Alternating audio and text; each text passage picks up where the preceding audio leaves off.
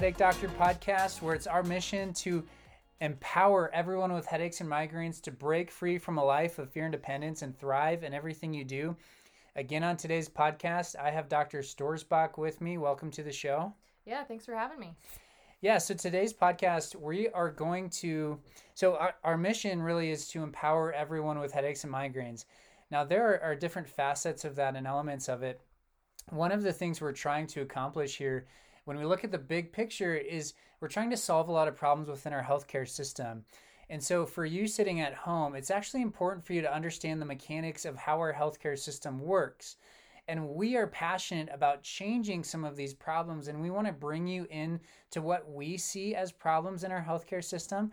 And these will some of these will be in general and some of these will be specific to the headache and migraine patient and how you're going to interact um, with our healthcare system and then we're going to talk about how we've modeled novera headache center to solve these problems so we're in the business of helping people with headaches and migraines find relief and get back to whatever life wants to offer but we're also in the business of changing our healthcare system in a way that it truly drives value. So we want quality to increase, we want value to increase. And as physical therapists, we feel like the low man on the totem pole in our healthcare system. And for too long, we've been trying to raise our hand and get attention because we feel like we have value in the market. Um, and that transition has been too slow. So we're, we're sort of addressing that head on. Um, what we're going to do is start off with the first question that many, many people ask us when they call, and that is Do you take insurance? So, we're going to talk about insurance. We're going to talk about the issues that insurance sort of inherently uh, provides to our healthcare system, and then why we as a clinic have chosen not to take insurance. Um, so, let's kind of jump into that. So, Dr. Stoerzbach, we've done lots of training on this. Um, so why why don't we take insurance? Um, and what what are some important things for people to take away as far as like in our decision behind that and why we feel like that's important? Yeah, so first thing I want to say is almost all of our patients do have insurance, but they still choose to work with us. Um, and I, I really believe that is because we deliver like the highest quality care here because we are outside that normal model. Um, you know and the reason we've chosen to not work with insurance companies is because we found they they really dictate the treatment they limit your options on the even the type of treatment how much you get um, and they increase overhead costs which actually drives up the consumer price long term. And um, you know it's a lot more paperwork so we can't spend as much time with the patient. And basically all this to say is like it frees us up to do what's best for the patient which is our goal at the end of the day. Yeah, so a few examples of this. In Colorado. Uh, as far as I'm aware, dry needling is something that we utilize every now and then, and insurance companies um, actually do not reimburse, or at least Medicare does not reimburse uh, for dry needling. So clinics are having to do workarounds or charge the, the patient out of pocket when they were going through insurance. A lot of clinics just avoid it. But as a provider, if we really feel like our patient needs this dry needling procedure, then we want to be able to do that. So I want to share a little bit of a personal story, which way back when I started doing the podcast, I talked about. But what drove me to, to set up this type of model was um, so I ran the Ascent, and it's a it's a tough race. It's actually running up our 14er here in Colorado Springs, Pikes Peak. It's a half marathon, so 13 miles and so I, I was you know exerted to the point where my lungs were irritated but i didn't feel it until like two one or two days later so I, i'm at work it's monday and i start to get this chest pain so i, I try to take a deep breath and it kind of hurts so that's a little bit concerning chest pain's not a good thing right. so i go to the urgent care and they do a bunch of tests um, and they don't find anything and so I, I just kind of go back to work and they say they'll follow up or to go to the ER if anything increases. And, uh, and then they call me a day later and tell me that they need me to go to the ER because one of my um, blood, the, the D dimer level was higher, which just is a marker for inflammation. And so um, I'm actually feeling a little bit better at this point. I was taking ibuprofen and that was, that was helping. Um, and so I'm really torn. Like, do I go to the ER? Like, I don't want to have right. something severe. And so I end up going to the ER. Um, I get there, they run all the same tests, which was confusing to me because they just did them like within 24 hours. And I'm sitting in the in the room and just waiting for this uh, ER doc to come in, and she finally does, and she says, uh, "Okay, there's kind of a blip on the EKG, and so it looks like you might have uh, an enlarged heart. Uh, so I want you to see a cardiologist. Oh, and there's a little nodule on your lung that we saw in the image, so I want you to follow up with a pulmonologist as well." And then she just like left the room. She didn't address why I was there in the first place, and she essentially, uh, in her mind, or in in my mind, as potentially someone who's not educated within healthcare, like I'm dying now. Like I went, I went from like just having a little bit of chest pain that was going away to like having a large heart and a nodule in my lung. Now I, I am in the healthcare system, so I'm able to see through this stuff. But I left and I was like infuriated at how bad. That care was. She didn't listen to my concerns. She didn't even ask if I had exerted myself in any way to make sense of this D dimer level. So, anyways, about four months go by, and I receive a bill in the mail for uh, $10,000. And by the way, I'd been receiving bills from private companies that were that were wanting me to pay them, and and just like a good citizen or patron, like I paid them not realizing that they hadn't filtered it through my insurance company, so I'd paid them and I didn't have to. Wow. Um, and and we a little side thing financially, we were paying off our debts, and so we just gotten out of debt.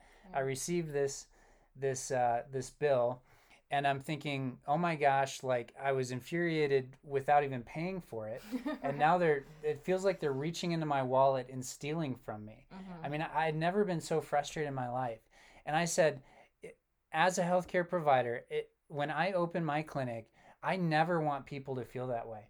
Yeah. Because I want them one, and this just happened today. A patient called. There was a misunderstanding on payment, and we we gave her her money back. And there was no way for me to leave that emergency room and say, "Hey, the quality of care was not there. Mm-hmm. I need my money back." Because yeah. if you go to a restaurant and there's a hair in your food, or it's cold, or it wasn't expected, yeah, you send it back. Uh, and our healthcare system's not like that, and, and that cheapens the product. Mm-hmm. So that's that's my personal story, and that's why I I want to work directly with my patients so that I can drive up the quality. Mm-hmm. Now, Dr. Stoerzbach, you've done some research on the actual cost of care because mm-hmm. some people think they can't afford to pay out of pocket, but I think it's interesting to know what we're actually paying in network because there's substantial costs associated with that. So mm-hmm. go ahead mm-hmm. and tell us what you found. Yeah, I mean, insurance is tough because it's kind of confusing for normal people to understand. I mean, I'm in healthcare and it's like taking me a while to like wrap my head around what I'm paying for, what I should expect the cost to be, which is really frustrating. And so I did a little research on just like, okay, averages for deductibles, you know, which is what you pay out of pocket until the insurance will even start to cover anything. You know, what's the average for premiums then? What's the average for co-insurance and co-pays, which are all like even just those first four can feel a little confusing to people. Um, and so I was like, you know what, let me just look at like what's the average deductible, meaning what will you pay out of pocket until someone else pays. And the average in, in America is $1,655, which is like a sizable chunk of money. And then on top of that, every single month you're paying a premium average premiums for just a single person go for about 495 a month. That's again a big chunk of money. And then on top of that the average will say okay well we'll pay 80% but then you got to still pay 20% which is called co-insurance. And then I looked up the average copay for physical therapy in in America, and that can average anywhere between twenty dollars a visit to fifty five. So again, I was like looking at all these numbers and thinking, well, at the end of the day, people um, think they might be saving a lot of money using their PT and network when when you add those costs up. I just did like for 12 visits, which is kind of a standard of care for us and for a lot of other PT clinics. That averages out to like $3,425 once you pay all of that, which is a huge chunk of money. Um, and I was just, I was kind of blown away because, in a way, it's like if people just did their own research and really stepped back and looked at it, they might realize they're actually not saving that much comparatively to like a cash pay clinic. Right. Yeah. Yeah, and and so what we try to bring people into in our first what we call our free discovery visit, whether that's virtually or in person, is what is the value for going through this process for you?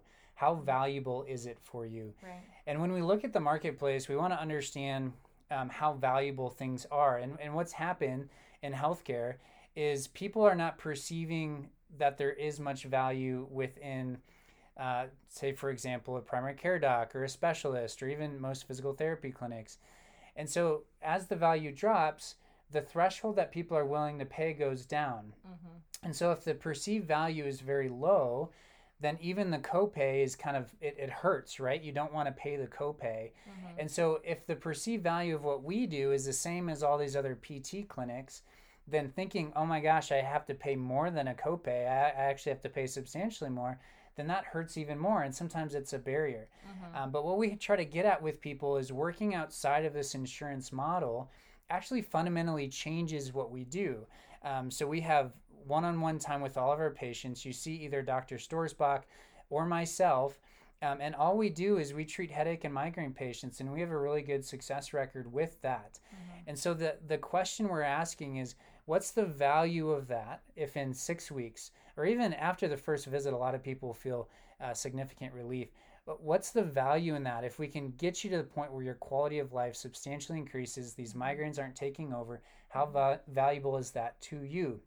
Mm-hmm. And when we have that conversation, we feel like um, the cost to interact with us is actually very, very low compared to the value that we provide. Mm-hmm. And if we don't believe that the value is there for an individual, that's when we will refer out or try someone else or um, find them a provider that can truly help them. Mm-hmm. Um, but yeah, we when with anyone we interact with, we talk about value um, because cost is is neither here or there.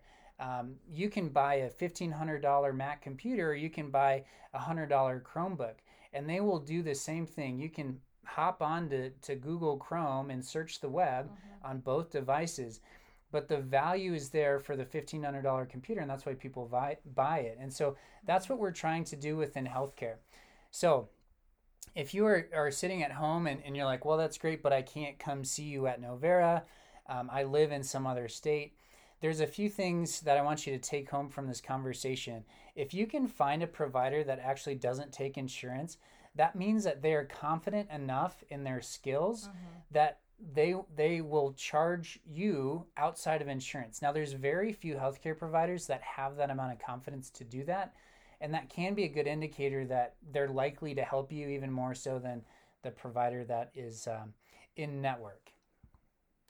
Dr. Stoerzbach, I believe you have kind of a, a personal story as well. Maybe uh, a patient this week you were telling me about. Yeah, so when we were really thinking about value, I had a patient come in this week who's a NICU nurse, you know, a very specialized nurse that has done all this training and gotten to this place in her work and loves what she does. And then her headaches and migraines got so bad she had to quit because she didn't feel, she had so much brain fog, she didn't feel like comfortable or safe doing her job um, and she wants to get back to it. So you know, just having that conversation with her, like, what is the value to you to get your job back? Of course, it's it's massive. Yeah, yeah, absolutely.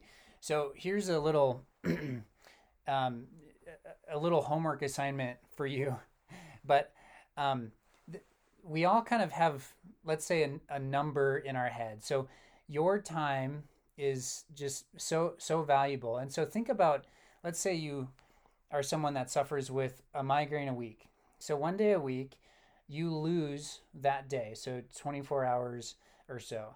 Um, put a value to each hour of that day. Okay. And then let's let's multiply that by four, and that's how much that month costs you to the migraine. And then let's multiply that by 12, and that's how much a year costs you. Um, and then you can you can even pile on the cost associated with missing time with your family or your kiddos, or maybe lost time at work, or maybe there's an actual number tied to like the amount of PTO you're taking. And so when we're talking with people, um, it really is we want to with within this six to eight week period, uh, we want to dramatically reduce the number of migraines you have. And so you're either deciding to continue with migraines uh, or to take the risk, work with us, uh, and potentially be able to save yourself from the cost associated with those migraines. Mm-hmm. Um, so let's let's move on from here uh, because Dr. Stoerzbach and I are very passionate about that because we feel like we we can provide a ton of value um, in this realm. But one of the other things that we're passionate about is uh, we hear patients all the time tell us about bad visits with neurologists, neurologists that don't listen, neurologists mm-hmm. um, that just prescribe another another medication. The patients don't feel like they're really understanding their concerns. Um, you had a patient today. Go ahead and, Mm-hmm. and talk about that. Well, yeah, I had a patient come in today saying uh, she's struggled with this for decades, and her it just she got in a car accident about a month, month ago, and her headaches and migraines have just kind of gone through the roof. So she kind of hit a wall and went to her neurologist, who looked at her and also like she's like, I have these headaches and migraines, and he looked right at her and said, You don't have them. You don't have migraines. Like he just like dismissed her. You don't have migraines, and how often do you have them? And at this point, she's having like three a week and he even told her like well that's it wasn't like high enough to really worry about and kind of like put it back on her like it was her problem and it gave her no options other than another medication. And she came in and was like he was rude he was dismissive i feel like hopeless because what am i supposed to do? I, you know it's not just in my head there's a real problem here. Um, yeah and it's just so we hear i mean that's not that's kind of a really extreme case but we hear it over and over and over again of like I had another one come in and say she's tried like four different meds. She went back a month later. She was basically having a headache every day, and then she had like two headache free days. And she went back in, and so again, it went from like 30 or to 28. And the neurologist was like, "Great, the meds are working." And I just, you know, that's just not true. That's just awful. So um, those are just kind of some of the things we hear. Yeah. Yeah. So we're not uh, by no means slamming all neurologists, but No. these specific scenarios are, are sort of infuriating to us as providers. Mhm. Um, the other thing that happens that you as the patient should be aware of. So in in our healthcare world currently, there there is very much a hierarchy, and physical therapists typically fall like um, very very low on that hierarchy on the totem pole um, of providers and authority, and then the respect from the community. So neurologist is kind of like top of the food chain. So when it comes to migraines, the neurologist should be the one that that knows how to help the most complicated of cases. Okay. Now, in reality, these patients are going to the neurologist, and then they're kind of circling back and they're finding us. Mhm. And so we we and we have better success rates, far better success rates than even the leading medication. And so this is something that when we are interacting with patients, we're trying to build trust with them as quickly as possible. And we are new and we're we are a physical therapy clinic, so patients have experienced oftentimes physical therapy and so they have this idea in their head of what it looks like. And maybe they're not trusting right away. Mhm. And so we want to drive trust as soon as we can. But what happens sometimes is maybe they'll have like one interaction with us or one treatment session or just a discovery visit. And then their neurologist, then they'll reach out and say, Hey, I'm going to see this physical therapist. And the neuro- neurologist will say, Well, that's not going to work. Don't do that. Mhm. And this is like, I mean, it's kind of like a gut punch. First of all, um, as a provider, as a professional, I, I would, I would never tell a patient, don't go see that person Right. um, without having all of the information, just because that that individual, that provider, has been specifically trained to evaluate certain things. Now, what we're looking at is a neck problem. It's a movement problem, and it's it's an issue that sends pain into the head or the face. Now, a neurologist should understand that. A good neurologist should understand that a physical therapist approach can be helpful, um, and this is something that they are not equipped to evaluate. Uh, a neurologist is not trained to evaluate the neck as a movement problem. Um, they're not looking for this type of injury or problem with the neck. And so, for them to lay claim or stake in sort of this movement um, realm and say that I know better and that's not going to work is is um, there's so many so many issues with that. And Dr. Stoerzbach and I, um, that's something that w- we want to get the word out to you and, and you as the patient feel empowered Mhm. um, to know like you might receive that advice um, but no there's two sides of that story there's two sides of that coin and you don't have to take that as you don't have to take that to the bank as fact because oftentimes there will be a provider that will have a different different opinion and oftentimes will be oftentimes will be um, helpful or your or your solution uh, do you have any thoughts there dr Stoerzbach Yeah, no, I think it's it's a kind of a constant uphill battle. So we definitely want to get the word out.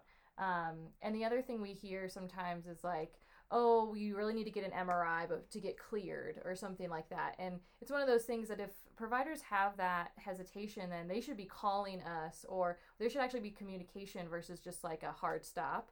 Um, so I really do wish we could get to those patients. And the other thing is sometimes providers will say, well, if you are going to try PT, you go to this place, and they'll specifically say like, and some I've had PTs in the or patients in the past say, well, I thought I could only go to that place because maybe because of insurance or because my doctor like that's just how it works. I have to go where he tells me to go. And as a consumer and a patient, you always have the choice, no matter what, to where you go. Yeah. So we're we're kind of like these rebel like the black sheep of yeah. healthcare here because what we're telling you it goes against the grain and and it's um, but our motivation here is truly just to help you and these are mm-hmm. huge issues within our healthcare system that are um, causing you to not find the solution that you need and so it's important for us to know that you have this information. Um, mm-hmm. I'm sure a lot of you are listening to this and you're like, man, like that, like that has happened to me, or I've had those thoughts, or I've had those feelings. And so hopefully this is encouraging.